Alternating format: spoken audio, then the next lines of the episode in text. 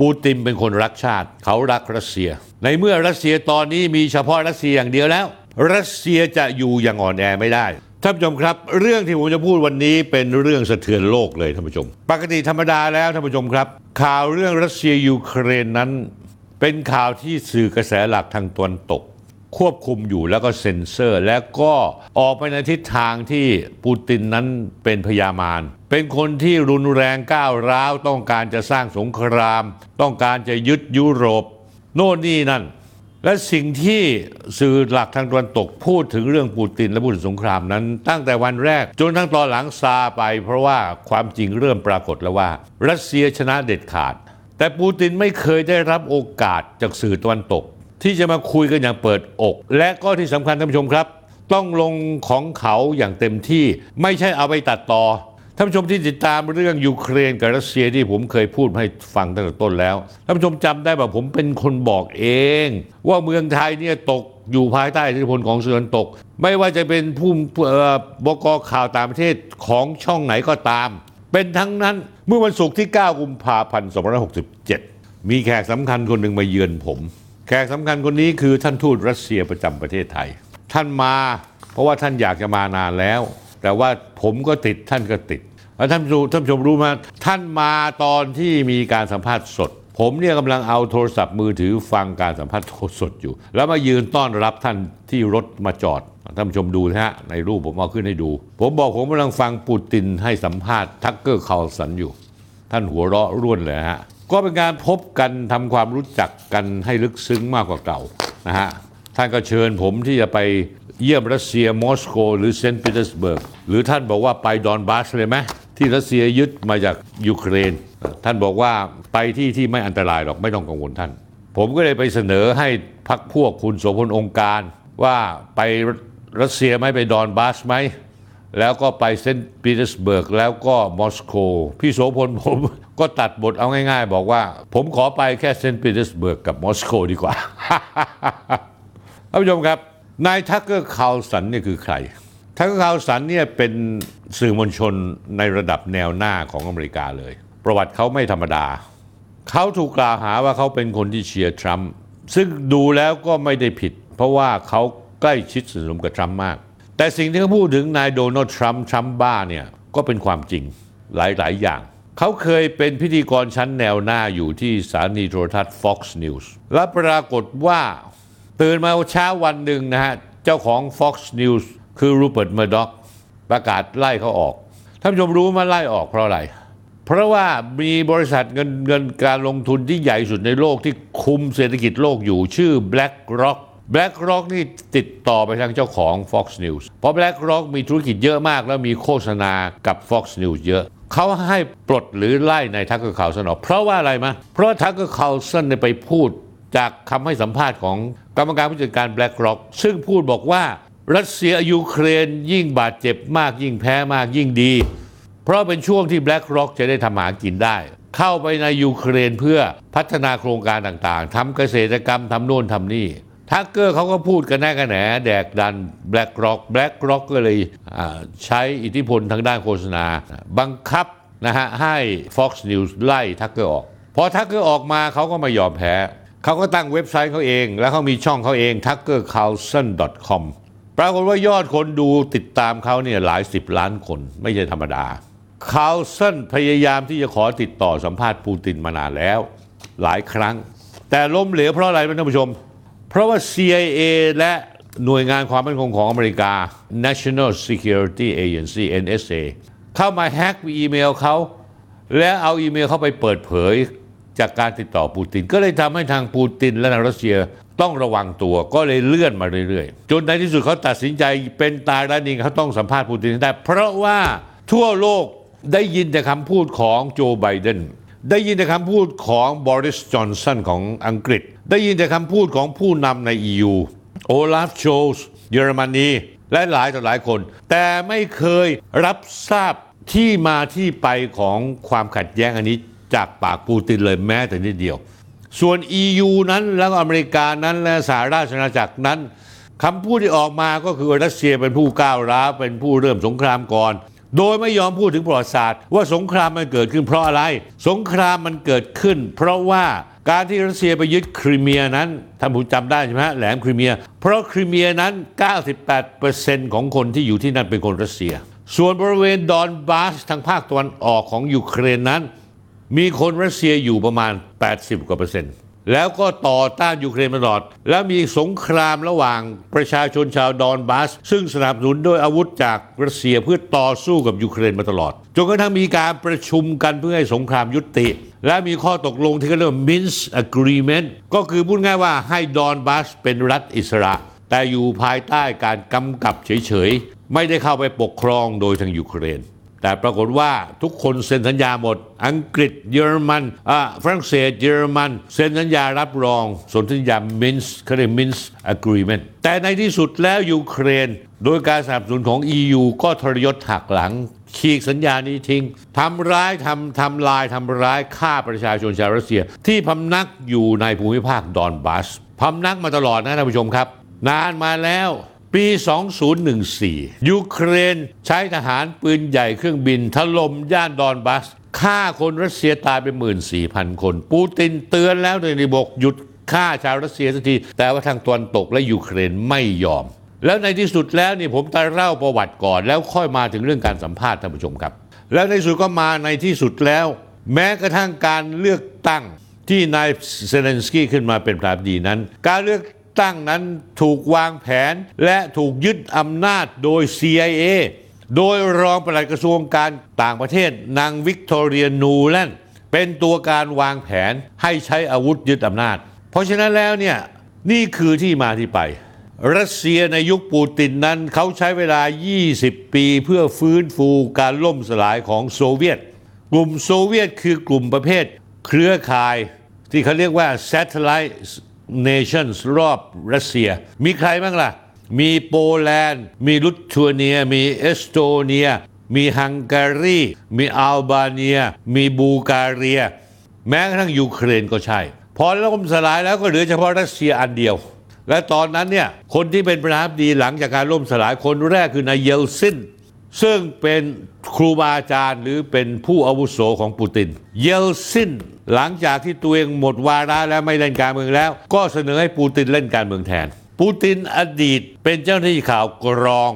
ของ KGB มาก่อน เคยถูกส่งไปประจำตัวไปประจำที่เยอรมนีตะวันออก ปูตินถึงพูดภาษาเยอรมันได้ดี และเข้าใจคนเยอรมันดี แต่เผอิญปูตินเนี่ยไม่เหมือนผู้นำรัสเซียในอดีต ปูตินเป็นคนรักชาติ เขารักรัสเซีย ในเมื่อรัสเซียตอนนี้มีเฉพาะรัสเซียอย่างเดียวแล้ว ไม่มีชาติอื่นมาพ่วงให้มันหนัก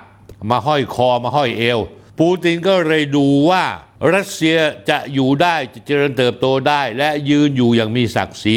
รัสเซียต้องดึงเอาทรัพยากรต่างๆ ซึ่งถูกชาติตะวันตกไปยึดครอง แล้วทำหากินจากการล่มสายของโซเวียต อันไหนสมทานหมดแล้วปูตินไม่ต่อ อันไหนถ้าเจออันใหม่มาปูตินให้รัสเซียเข้าไปทำแทน ในช่วงนั้นก็เลยมีภาษาอังกฤษเขาเรียก oligarch oligarch คือผู้มีอิทธิพล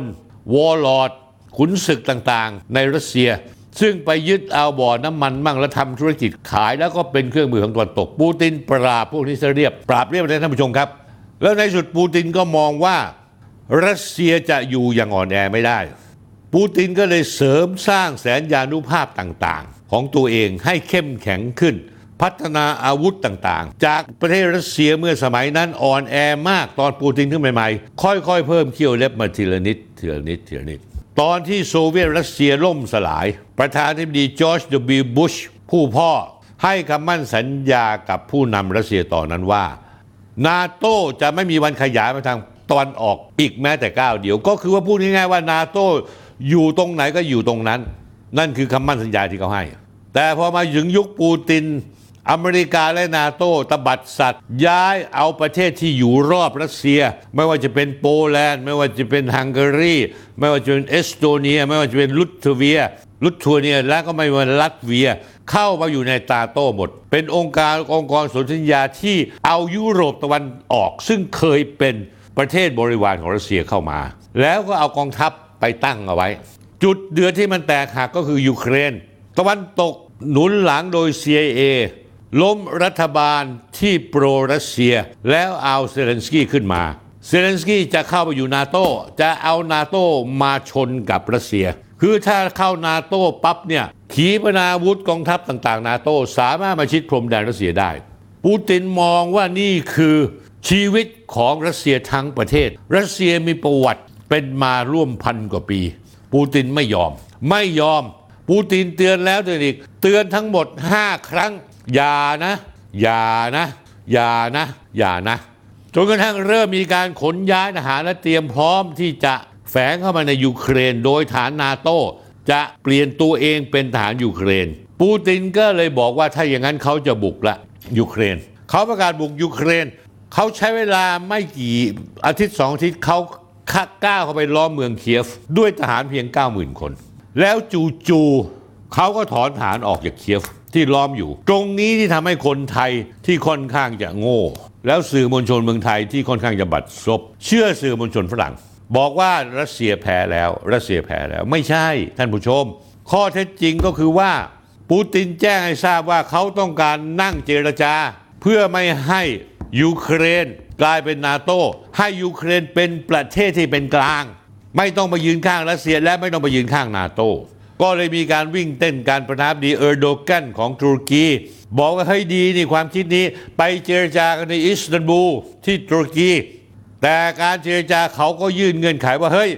ถ้าคุณยังล้อมเคียฟอยู่เราจะเจรจาได้ยังไง และนั่นคือเหตุผลที่ปูตินสั่งให้ กองทัพรัสเซียถอยออกจากเคียฟ แต่ถูกแปลผิดไปว่ารัสเซียแพ้แล้ว นี่ไงท่านผู้ชม ข้อมูลที่ผิดพลาดเต็มไปหมด แล้วในการเจรจานั้น เดี๋ยวผมจะอ่านให้ฟัง ปูตินบอกว่าเอกสารทางยูเครนก็เตรียมไปแล้วนะ พร้อมที่จะเซ็นสัญญากันให้ยุติสงคราม แล้วยูเครนจะทำอะไรยูเครนจะไม่ฆ่าล้างเผ่าพันธุ์ที่แคว้นดอนบาส แต่คริเมียรัสเซียไม่ยอมคืนให้ พร้อมที่จะเซ็นท่านผู้ชมรู้ว่าเกิดอะไรขึ้น โจไบเดนส่งไอ้หัวยุ่ง เหมือนหมาตกน้ำบอริสจอห์นสันนายกรัฐมนตรีอังกฤษไปที่ตุรกีไปอิสตันบูลเพื่อไปบอกเซเลนสกี้บอกเฮ้ย มึงห้ามเซ็นนะสัญญานี้ มึงต้องรบกับรัสเซีย อังกฤษ EU และอเมริกาจะให้ทุกอย่างที่ตัวเองต้องการ สู้กับรัสเซียล้มมันให้ได้ และนั่นคือการไม่ยอมเซ็นสัญญา ทั้งทั้งที่เจ้าหน้าที่ฝ่ายยูเครนระดับสูงพร้อมแล้วที่จะเซ็นสัญญา แต่นายบอริสจอห์นสัน ได้รับคำสั่งจากไบเดนมาบอกเซเลนสกี้บอกไม่ให้เซ็นสัญญา และทำไมอเมริกาถึงทุ่มด้วยใน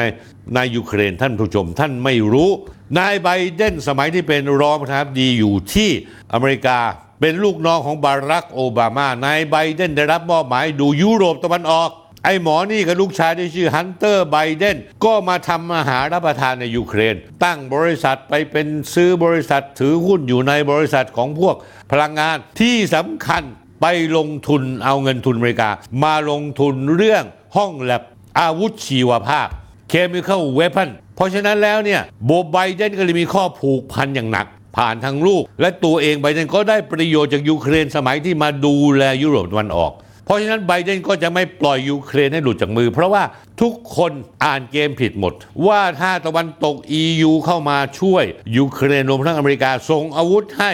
ใช้เครือข่ายทางการทหารสอดแนม รัสเซียสู้ไม่ได้ เมื่อสู้ไม่ได้แล้ว เซเลนสกี้ต้องยกยูเครนทั้งยูเครนเนี่ยให้ทางตะวันตก และตะวันตกรวมทั้งอเมริกานั้นก็มีบริษัทที่ชื่อ BlackRock ด้วย ซึ่งไอ้ BlackRock ผมอธิบายให้ฟังแล้ว ว่ามันก็คือคนที่จะได้ประโยชน์จากยูเครน มันบอกว่าไอ้กรรมการผู้จัดการพูดเลย สงครามนี่ดี มีคนตายไม่เป็นไร พอสงครามจบแล้วยูเครนชนะรัสเซีย มันจะได้เข้าไปฟื้นฟูยูเครน แล้วก็ไปยึดสัมปทานไปยึดที่ดิน ไปทำทำโน้นทำนี้ทำการเกษตรท่านผู้ชมรู้ไหมว่าไอ้มอนซันโตเนี่ยที่เลวร้ายระยำที่มีการตัดต่อพันธุกรรมพืชนั้น เจ้าของคือ BlackRock ท่านผู้ชม นี่คือประวัติศาสตร์ย่อๆที่เล่าให้ฟัง จนกระทั่งทักเกอร์คาร์ลสันเนี่ยสงสัย เพราะไม่มีสื่อมวลชนคนไหนพูดถึงปูตินดีเลยแม้แต่นิดเดียวในสื่อกระแสหลัก ถ้าอยากดูรายการนี้ไม่มีอะไรสะดุดหรือติดขัด กดไลค์กด Follow และกดแชร์ YouTube ก็เช่นกันท่านผู้ชมครับ เมื่อท่านเข้า YouTube เพื่อดู YouTube เนี่ยถ้าให้ท่านกด Subscribe แล้วกดไลค์แล้วก็แชร์ด้วย กดกระดิ่งที่ YouTube นะท่านผู้ชมครับ อย่าลืมนะครับท่านผู้ชม ไม่ว่าจะเป็น New York Times ไม่ว่าจะเป็น Washington Post ไม่ว่าเป็น CNN ไม่ว่าจะเป็น NBC CBS CN เป็น C CNNBC โดยเฉพาะยิ่งมีอีกเจ้าคือ BBC ของอังกฤษ ไปในแถวทางเดียวหมดเลย รัสเซียแพ้แล้ว3เดือนแรกปูซิปูติน แพ้แล้วกำลังจะหนีออกนอกประเทศ ผู้บัญชาการทหารของปูตินตายไปตั้งรู้กี่คน นะครับเศรษฐกิจรัสเซียล่มสลายไบเดนยังพูดเลย ว่าเมื่อเราตัดเรื่องความสัมพันธ์ทางการเงินออกไม่ให้รัสเซียเข้าไปสู่ในโลกการเงินในโลกนี้ได้ เงินรูเบิลจะเปรียบเสมือนกับก้อนดินก้อนหินที่อยู่บนพื้นดิน ตรงกันข้ามหมด 2 ปีที่ผ่านมาเศรษฐกิจรัสเซียเจริญรุ่งเรือง เจริญรุ่งเรือง จนกระทั่งเงินรูเบิลแข็งค่า และเศรษฐกิจรัสเซีย IMF ทำนายว่าปีนี้ 2024 จะอยู่อันดับหนึ่งของยุโรป ชนะท่านผู้ชมพร้อมอย่างเยอรมนี เยอรมนีก็ตกต่ำเอาตกต่ำเอา อเมริกาก็บอกบังคับให้ EU บอกว่าไม่ให้ซื้อแก๊สจากรัสเซีย แก๊สราคาถูก ทุกคนก็ไม่ซื้อ และอเมริกามันก็เอาแก๊สเหลว แช่แข็งเขาเรียก LNG บรรทุกเรือ ไปขายพวกยุโรป บวกราคาเข้าไปอีก 4 เท่า 5 เท่า บริษัทแก๊สร่ำรวยบริษัทผลิตอาวุธที่ขายให้กับอเมริกา โดยใช้เงินอเมริกา มาซื้อแล้วส่งมายูเครนมาให้รัสเซียทำลาย ก็ร่ำรวยกันทุกคนหมด สงครามยูเครน ตะวันตก พวกจักรวรรดินิยมอเมริกาอังกฤษ EU นั้น รวยขายอาวุธจนรวยขายอาวุธจนรวยท่านผู้ชมครับ แต่ในที่สุดแล้วกรรมตามสนอง เพราะว่ารัสเซียเมื่อปิดไม่ซื้อแก๊สเขาก็ไม่งอ เมื่อไม่งอเสร็จเรียบร้อยแล้วสิ่งที่มันเกิดขึ้นก็คือว่า ต้นทุนในการผลิตค่าพลังงานมันแพง ค่าครองชีพสูงขึ้นมาก เยอรมนีอุตสาหกรรมล่มสลายแล้วเรียบร้อยตอนนี้ หลายประเทศค่าครองชีพ ยุโรปตอนนี้ทุกประเทศ ชาวไร่ชาวนาประท้วงกันทุกประเทศ แต่สื่อตะวันตกไม่มีใครรายงานอะไรแต่คนเดียว นี่คร่าวๆท่านผู้ชมผมได้กล่าวถึงแบ็กกราวที่มาที่ไปความขัดแย้งอย่างสั้นๆ ความจริงรายละเอียดมีอีกเยอะ แต่ผมยืนยันท่านผู้ชมได้ว่าที่นี่ความจริงมีหนึ่งเดียว ที่ผมพูดไปเป็นความจริง ไม่ใช่ความโกหกของสื่อตะวันตก ที่บรรดาคนที่อยู่ในวงการสื่อหลักของประเทศไทยเนี่ยงมงาย โง่เง่า ไปเชื่อตามสื่อตะวันตกหมดทุกอย่างท่านผู้ชมรู้ว่าการไปสัมภาษณ์ทักเกอร์คาร์ลสันนั้นที่ไปที่มอสโกสัมภาษณ์วลาดิเมียร์ปูติน ถูกแรงกระแทกกดดันอย่างรุนแรง ถูกต่อต้านจากสื่อในสหรัฐนักการเมืองอเมริกาคาร์ลสันถูกกล่าวหาว่า ไปยุ่งเกี่ยวกับปูตินจอมโกหกผู้รุกรานยูเครน นางฮิลลารีคลินตันตัวจี๊ดพรรคเดโมแครตพ่ายแพ้กับโดนัลด์ทรัมป์เรียกทักเกอร์คาร์ลสันว่า a useful idiot หรือไอ้โง่ที่เป็นประโยชน์ต่อปูติน เพราะอะไรนะท่านผู้ชม เพราะนางคลินตันนั้นฮิลลารีคลินตันกำลังจะถูกเปิดโปงว่าในอีเมลที่โดนแฮ็กออกมานั้นในอดีตนั้น มันมีข้อมูลที่ชี้ให้เห็นชัดว่า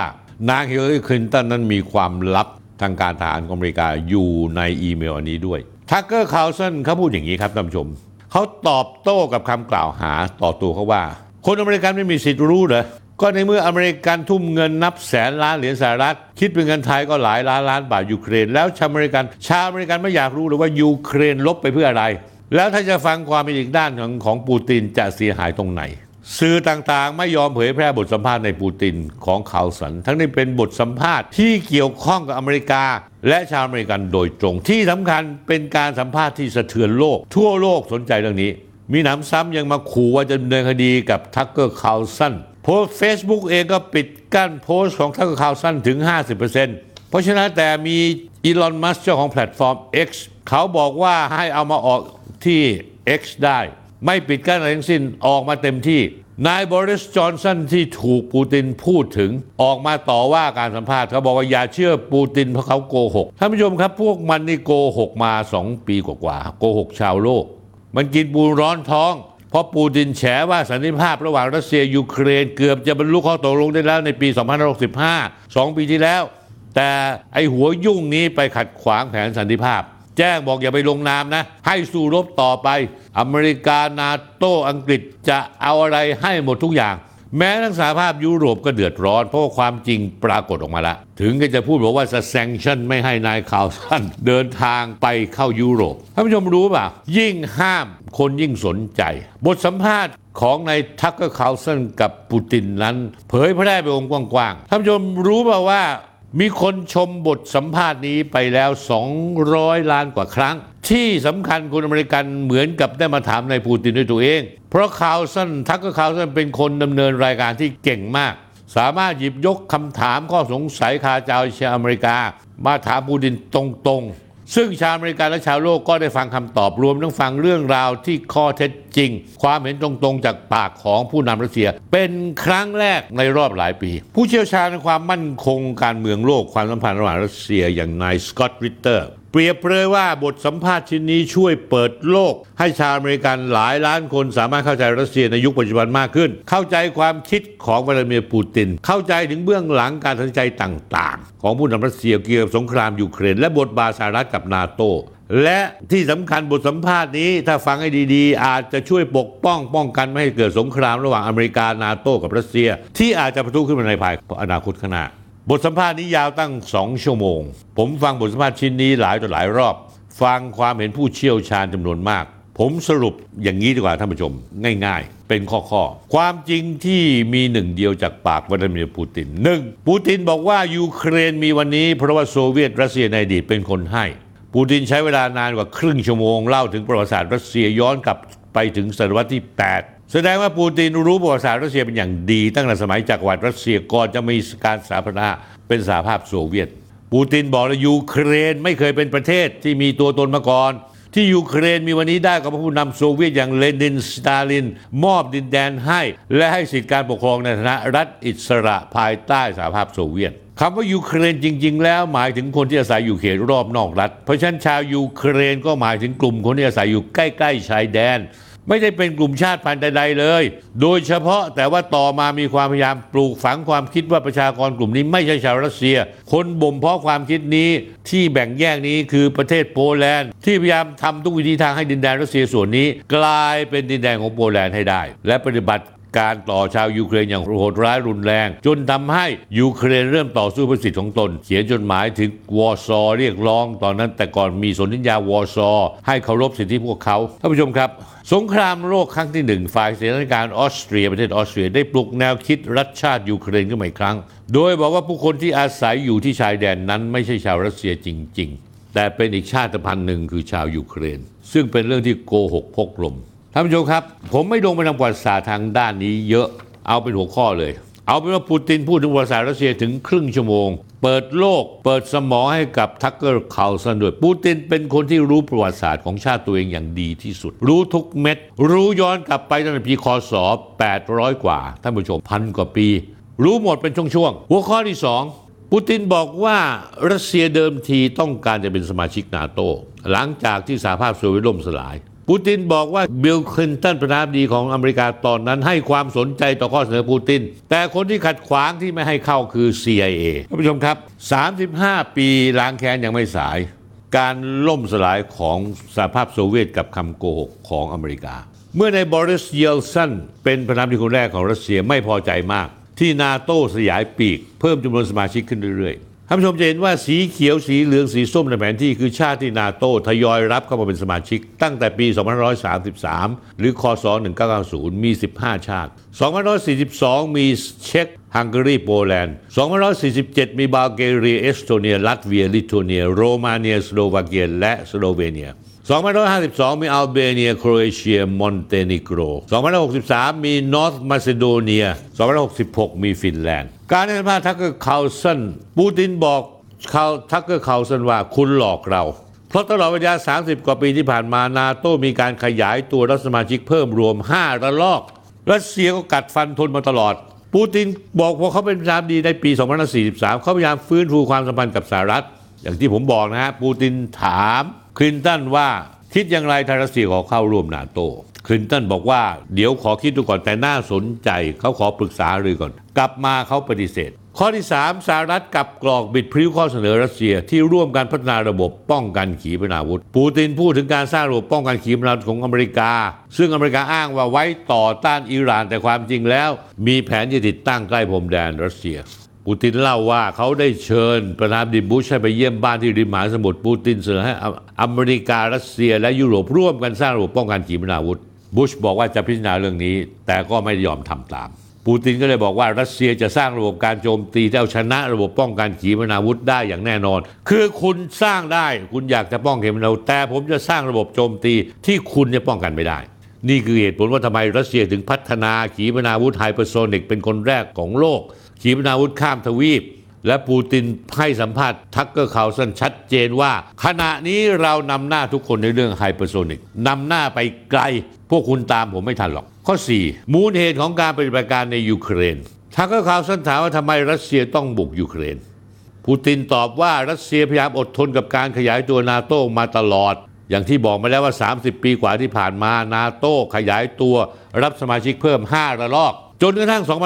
2551 15 ปีที่แล้ว นาโต้ประกาศประตูสำหรับยูเครน และจอร์เจียเข้าร่วมนาโต้ได้เปิดแล้ว ตอนนั้นเยอรมนีฝรั่งเศสชาติยุโรปบางประเทศมีท่าทีคัดค้าน แต่ว่าอเมริกากลับกดดันให้นาโต้รับยูเครนเข้านาโต้ด้วย ปูตินบอกว่าการแทรกแซงชาติตะวันตกโค่นล้มผู้นำที่ใกล้ชิดรัสเซียคือนายวิกเตอร์ยานูโควิชในยูเครน เพื่อให้ยูเครนมีผู้นำเป็นมิตรตะวันตกคือนายวิกเตอร์ยูเชนโก ปูตินบอกว่ารัฐประหารในยูเครนได้รับการสนับสนุนอย่าง CIA อย่างแน่นอนที่สุด ปูตินบอกว่าในช่วงปี 2557 นาโตยูเครน มีผู้นำแอบอิงตะวันตก สร้างภัยคุกคามต่อคริเมียและดอนบัสรัสเซียเลยต้องเข้าไปคุ้มครองคนของเรา คือคนรัสเซียที่อาศัยอยู่ในนั้นปูตินพูดบอกว่าพวกเขาคือยูเครนและนาโตเป็นผู้เริ่มสงครามในปี 2557 เป้าหมายของเราคือการหยุดสงครามนี้ เราไม่ได้เริ่มสงครามในปี 2565 นี่คือความพยายามที่เราต้องการหยุดสงคราม ปูตินยังพูดนะฮะว่าผู้นำทางการเมืองอเมริกาผลักดันเราเข้าไปสู่เส้นแบ่งที่เราไม่สามารถข้ามได้ เพราะการทำเช่นนั้นอาจทำลายรัสเซียเองได้ นอกจากนี้เราไม่สามารถละทิ้งพี่น้อง ชนชาติเดียวกัน ซึ่งเป็นส่วนหนึ่งจากรัสเซียที่อยู่ในยูเครน เรื่องที่ 5 คือเป้าหมายกำจัดลัทธินาซีในยูเครนปูตินสัมภาษณ์ว่าเป้าหมายการปฏิบัติการในยูเครนคือการขจัดนาซี เขาเล่าให้ฟังว่า หลังจากได้รับเอกราชยูเครนเริ่มค้นหาอัตลักษณ์ของตัวเอง เพราะยูเครนไม่เคยมีอัตลักษณ์ ก็เลยเชิดชูวีรบุรุษที่ต่อต้านรัสเซียที่เคยเป็นคนร่วมมือกับฮิตเลอร์ เช่นนายสเตฟานบันดารา และโรมันซุกเคียวีทำทุกอย่างเพื่อลบความเป็นรัสเซียในยูเครน เช่นทำลายรูปปั้นเลนินยกเลิกการเรียนภาษารัสเซียนำหนังสือภาษารัสเซียออกจากห้องสมุดในยูเครน ปูตินบอกฮิตเลอร์ตายไปแล้ว 80 ปี แต่ตัวอย่างที่คนทำแบบเดียวฮิตเลอร์ยังคงอยู่ ได้รับการเชิดชูในยูเครน และนี่คือเป้าหมายรัสเซียที่ต้องการกำจัดลัทธินาซีในยูเครน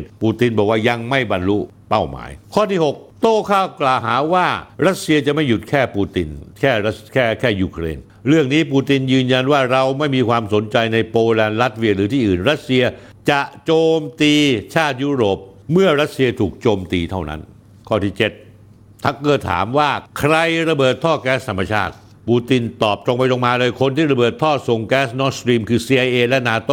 เขาเหตุผลว่าสององค์กรนี้คือผู้ที่อยากจะทำและมีศักยภาพที่จะทำได้ คือพูดง่ายๆว่าปูตินใช้หลักว่า ถ้าท่อแก๊สส่งแก๊สนอร์สตรีมพังทลายไปใครได้ประโยชน์ นาโตและก็อเมริกาได้ประโยชน์ ปูตินย้ำว่าเยอรมนีเป็นผู้ได้รับผลกระทบมากที่สุด จากการระเบิดท่อแก๊ส แต่ผู้นำชาวเยอรมันปัจจุบันถูกชี้นำโดยผลประโยชน์ของกลุ่มตะวันตกมากกว่าผลประโยชน์ของเยอรมนี ข้อที่ 8 ปูตินบอกว่า คว่ำบาตรไม่สะเทือนรัสเซีย แต่ยิ่งเร่งการอวสานของเงินดอลลาร์ปูตินบอกการคว่ำบาตรรัสเซียได้เปลี่ยนแปลงสถานะเงินดอลลาร์ในโลก การใช้เงินดอลลาร์เป็นเครื่องมือในการต่อสู้ด้านนโยบายต่างประเทศ เป็นหนึ่งในข้อผิดพลาดซึ่งเชิงกลยุทธ์ที่ใหญ่ที่สุดโดยผู้นำทางการเมืองของอเมริกา ปูตินให้ข้อมูลสรุปว่าจนถึงปี 2565 ประมาณ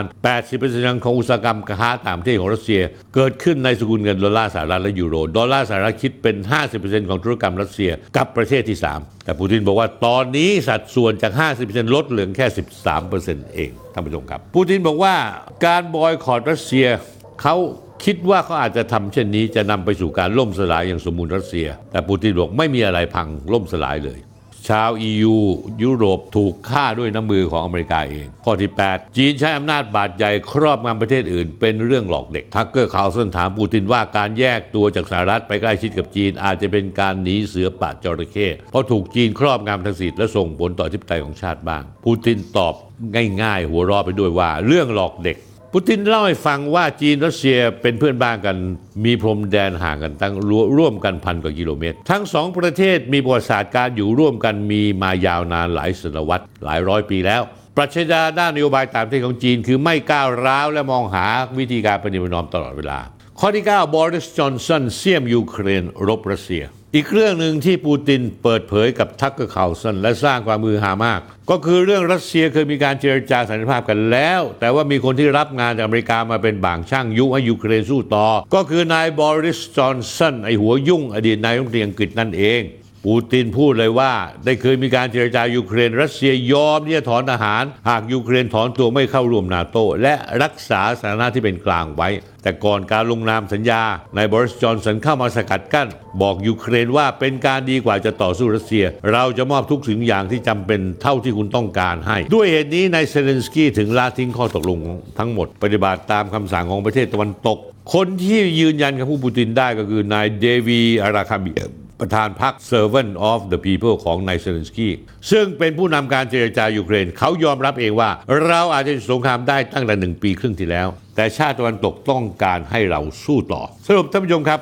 สิ่งที่ผู้นำ รัสเซียวลาดิเมียร์ ปูตินต้องการบอกกับโลกคือสหรัฐชาติตะวันตก ได้ใช้นโยบายกดดันทำให้รัสเซียตกต่ำมาตลอด ทั้งการขยายตัวนาโต้สนับสนุนการแบ่งแยกดินแดนในโคเคซัส การสร้างระบบป้องกันขีปนาวุธ การเปิดประตูให้ยูเครนเข้าสู่นาโต้ ประธานาธิบดียูเครนใช้ความกดดันหลายครั้งเพื่อบอกว่า สิ่งที่เกิดขึ้นในวันนี้ไม่ใช่เพิ่งเกิดขึ้นในปีนี้ในปี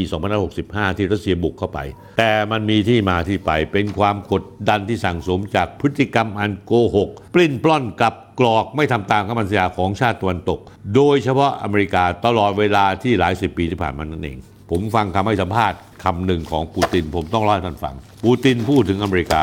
ทำให้ผมคิดถึงสุภาษิตของคนแต่จิ๋วปูตินบอกว่าประเทศอเมริกาประเทศคุณเขาชี้ไปที่ทักเกอร์ข่าวนปัญหาเยอะมาก คนไร้บ้านหนี้สินอยู่มีอยู่ 33 ล้านล้านเหรียญสหรัฐ ปัญหาคนยิงฆ่าคนตายทุกวัน ปัญหาผู้อพยพลี้ภัยเข้ามาในอเมริกาทางดินแดนทางใต้อเมริกาที่ผิดกฎหมาย พวกคุณสบายดีเหรอไม่มีอะไรทำหรือยังไง ถึงเที่ยวมากดดันรัสเซียหาเรื่องให้เกิดสงครามตลอดเวลานอกบ้านคุณ เหมือนกับคนแต้จิ๋วบอกว่า เจ๊ยป้าบอกสื่อ มึงสบายดีเหรอ กินข้าวอิ่มแล้วไม่มีอะไรทำถ้าอยากดูรายการนี้ไม่มีอะไรสะดุดหรือติดขัด กดไลค์กด Follow และกดแชร์ YouTube ก็เช่นกันท่านผู้ชมครับ เมื่อท่านเข้า YouTube เพื่อดู YouTube เนี่ยถ้าให้ท่านกด Subscribe แล้วกดไลค์แล้วก็แชร์ด้วย กดกระดิ่งที่ YouTube นะฮะท่านผู้ชมครับ อย่าลืมนะครับท่านผู้ชม